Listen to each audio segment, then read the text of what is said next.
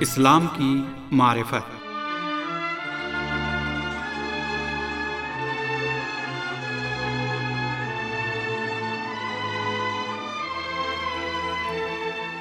سامعین، پروگرام اسلام کی معرفت لے کر حاضر خدمت ہیں حسین تقوی کا سلام قبول کیجیے۔ سامعین، آج کے پروگرام میں ماد یا قیامت سے متعلق گفتگو کو جاری رکھتے ہوئے بہشت کے بارے میں آرائز پیش کریں گے۔ امید ہے ہمارا آج کا یہ پروگرام بھی آپ سامعین کی توجہ کا باعث بنے گا۔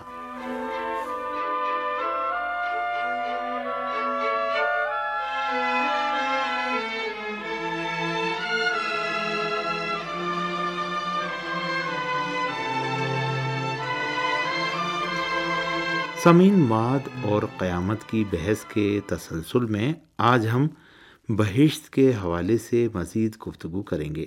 اس سے قبل کے پروگرام میں ہم نے بتایا تھا کہ قیامت میں یعنی اس ہولناک دن میں، کہ جب خوف سے آنکھیں باہر نکل آئیں گی اور سانسیں سینوں میں حبس ہو جائیں گی، اس دن صرف اہل بہشت ہی اس رنج و اندوہ سے امان میں ہوں گے۔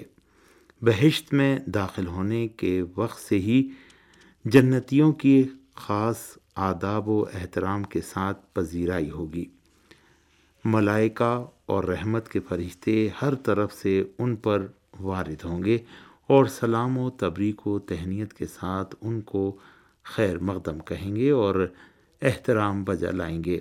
فرشتے نجات پانے والوں سے کہیں گے کہ تم نے اپنے فرائض کی انجام دہی میں مختلف سختیوں کو برداشت کیا ہے اور سختیوں اور بلاؤں کے مقابلے میں صبر و تحمل کا مظاہرہ کیا ہے اور فساد و کجروی سے خود کو دور رکھا۔ اس لیے اس کے عوض آج جو امن و سلامتی تمہیں نصیب ہوئی ہے، وہ تمہاری دنیاوی زندگی کے صبر و تحمل کا نتیجہ ہے۔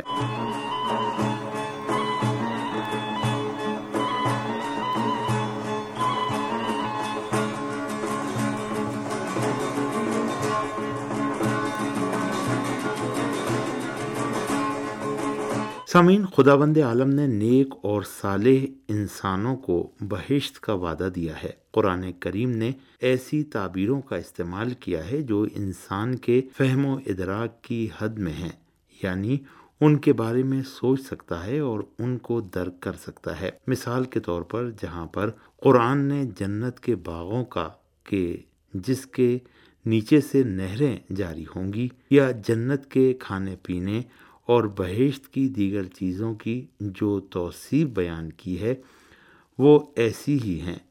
اس لحاظ سے کہ انسان اس دنیا میں زمان و مکان میں محدود ہے، اس لیے وہ ایسے حقائق کو درک کرنے سے عاجز ہے جو اس کے دائرۂ زندگی سے خارج حقائق ہیں یعنی عالم آخرت کے حقائق۔ فرض کیجیے کہ ایک بچہ جو شکم مادر میں ہے، وہ اپنی ماں کی باتوں کو درک کرتا ہے۔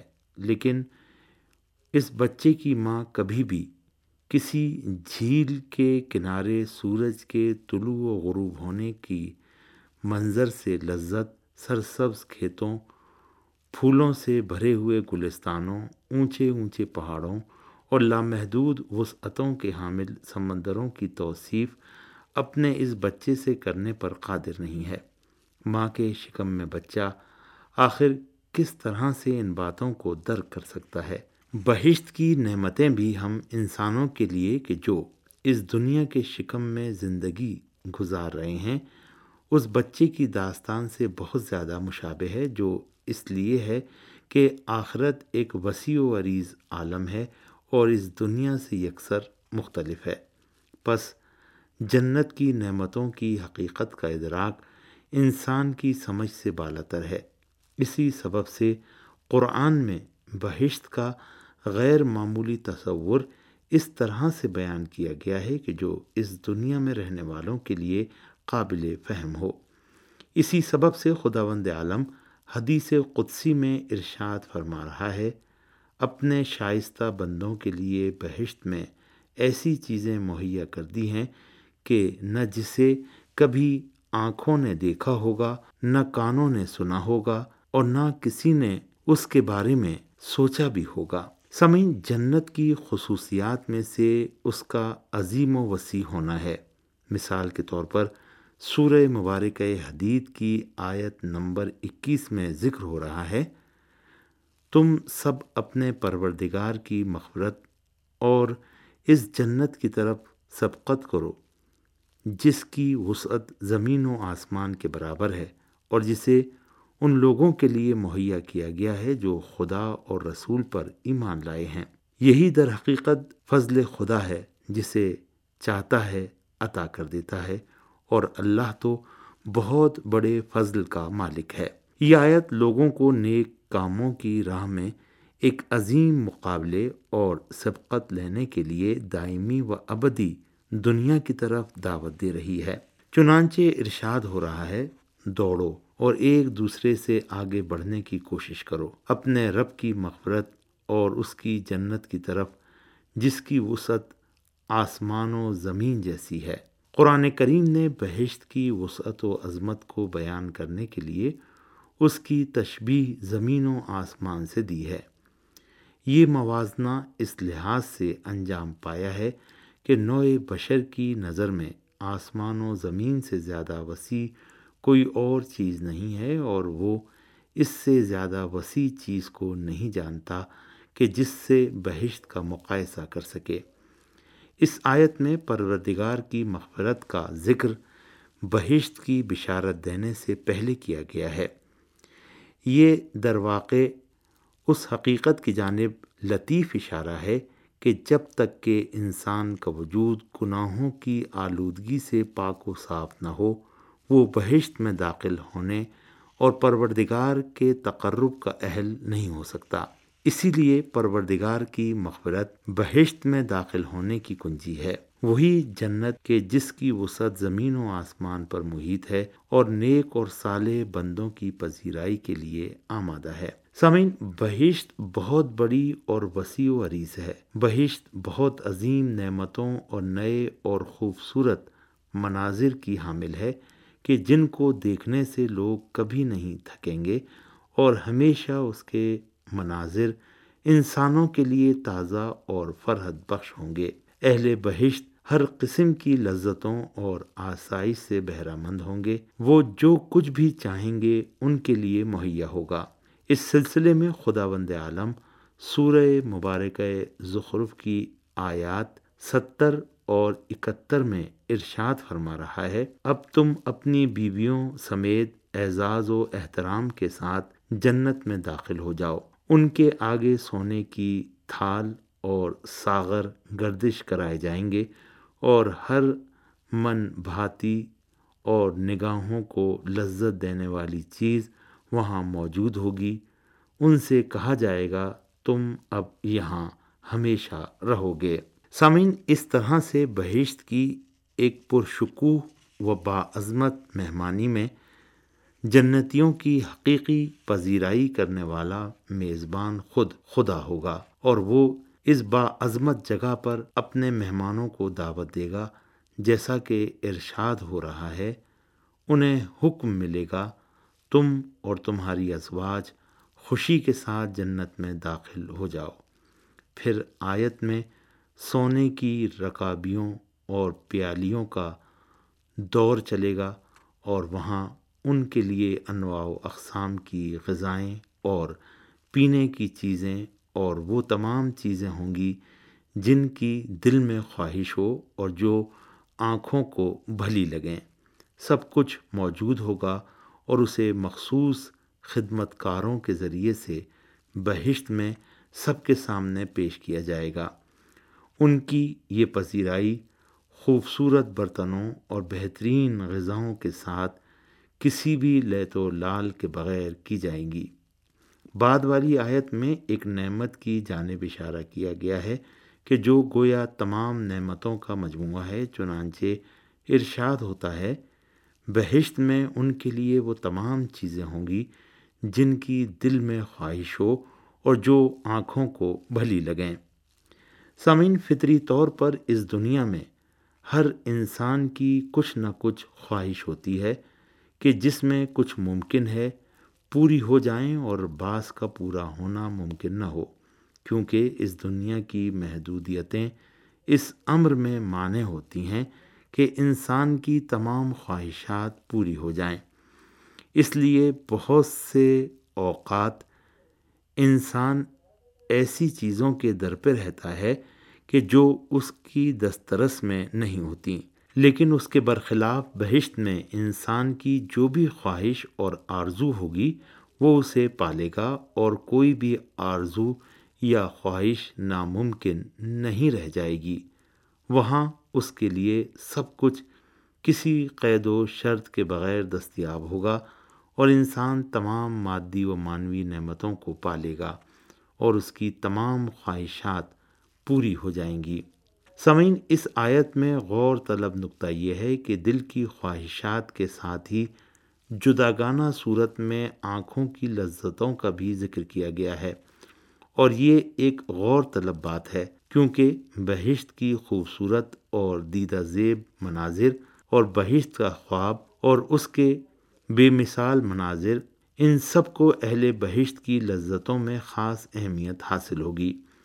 ساتھ ہی نعمت اس وقت قابل قدر ہے کہ جب دائمی اور لازوال ہو۔ اس لیے قرآن نے بہشت کی نعمتوں کے زوال اور نابود ہونے سے متعلق لوگوں کی تشویش کو برطرف کرنے اور اس لحاظ سے ان کو آسودہ خاطر کرنے کے لیے ارشاد فرمایا ہے۔ تم اس میں ہمیشہ رہو گے۔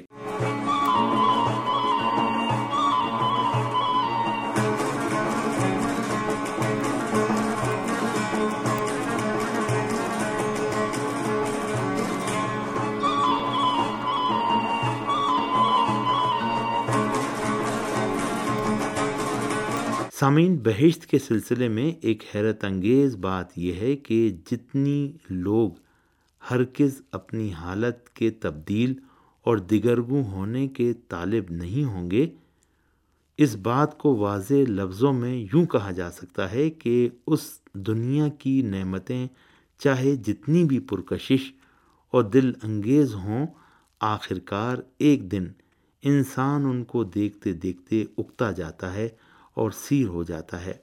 مثال کے طور پر اونچے اونچے آبشار اور جھرنے درختوں سے بھرے جنگل اور سمندروں کے خوبصورت ساحل۔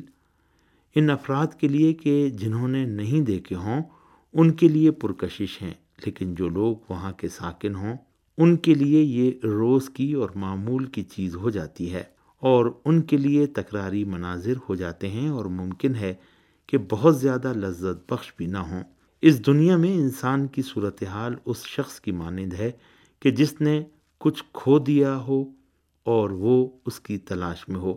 چنانچہ وہ جس چیز کو بھی دیکھتا ہے، سمجھتا ہے کہ اس کا مطلوب اسے مل گیا ہے اور کچھ مدت کے لیے وہ اس سے اپنا دل بھی وابستہ کر لیتا ہے، لیکن کچھ عرصے کے بعد وہ متوجہ ہوتا ہے کہ اسے اس کا مقصود و مطلوب حاصل نہیں ہوا ہے، اس لیے وہ اسے ترک کر کے ایک اور چیز کی طرف رخ کرتا ہے۔ لیکن آخرت میں انسان اپنی اس گمشدہ حقیقت کو پالے گا یعنی امن و آسائش سے بھرپور زندگی اسے نصیب ہوگی کہ جس کی وہ دیرینہ آرزو رکھتا تھا۔ اس لیے بہشت کی نعمتوں کی اہم خصوصیات میں سے ایک یہ ہے کہ انسان ان چیزوں کو پا لینے کے بعد مزمحل یا غمگین نہیں رہے گا اور یہ نعمتیں انسان کی باطنی خواہشات اور آرزوؤں سے ہم آہنگ ہوں گی اور ان کے توسط سے ہر قسم کی خواہش کی تکمیل ہوگی۔ بہشت کے بے مثال مناظر بھی ایسے خوبصورت اور دل نشین ہوں گے کہ نگاہیں ان کو دیکھنے سے سیر نہیں ہوں گی۔ سمن انسان اس دنیا میں اگرچہ تنوع پسند اور مشکل پسند تباہ کے تقاضوں کے مطابق دائمی تحول و تغیر اور دیگر گونی کا خواہاں رہتا ہے، لیکن بہشت والے ہر اپنی حالت میں تبدیلی کے خواہاں نہیں ہوں گے۔ وہ جو کچھ بھی چاہیں گے، ان کے لیے بہشت میں فراہم ہوگا اور ناقابل حصول آرزوئیں ان کے رنج و آزار کا باعث نہیں بنے گی۔ بہشت کی خوشیاں اور لذتیں انسان کو بور کرنے والی اور تھکا دینے والی نہیں ہوں گی، بلکہ ان کو تمام مادی اور مانوی نعمتیں نئی لذتوں اور خوشیوں کے ساتھ نصیب ہوں گی۔ اس بنا پر ہمیشہ جنتیوں کی کامیابی کی بساط برقرار رہے گی۔ وہ ہمیشہ اس میں رہیں گے اور وہ کسی بھی طرح کی دگرگونی کے خواہاں نہیں ہوں گے اور ہر کس کسی اور جگہ نقل مکانی کی خواہش نہیں کریں گے۔ قرآن کی تعبیر کے مطابق وہ ہمیشہ اس جنت میں رہیں گے اور وہاں سے کہیں اور جانا اور منتقل ہونا پسند نہیں کریں گے۔ پیغمبر اکرم حضرت محمد مصطفیٰ صلی اللہ علیہ وآلہ وسلم ارشاد فرماتے ہیں، جب بہشت والے بہشت میں بسا دیے جائیں گے تو منادی ندا دے گا۔ تمہارے بارے میں خدا نے مقدر کر دیا ہے کہ یہاں ہمیشہ زندہ رہو۔ اور تمہیں کبھی موت نہ آئے۔ ہمیشہ سلامتی کی نعمت سے سرشار رہو اور کبھی بیمار نہ ہو۔ ہمیشہ جوان رہو اور بوڑھے اور فرسودہ نہ ہو۔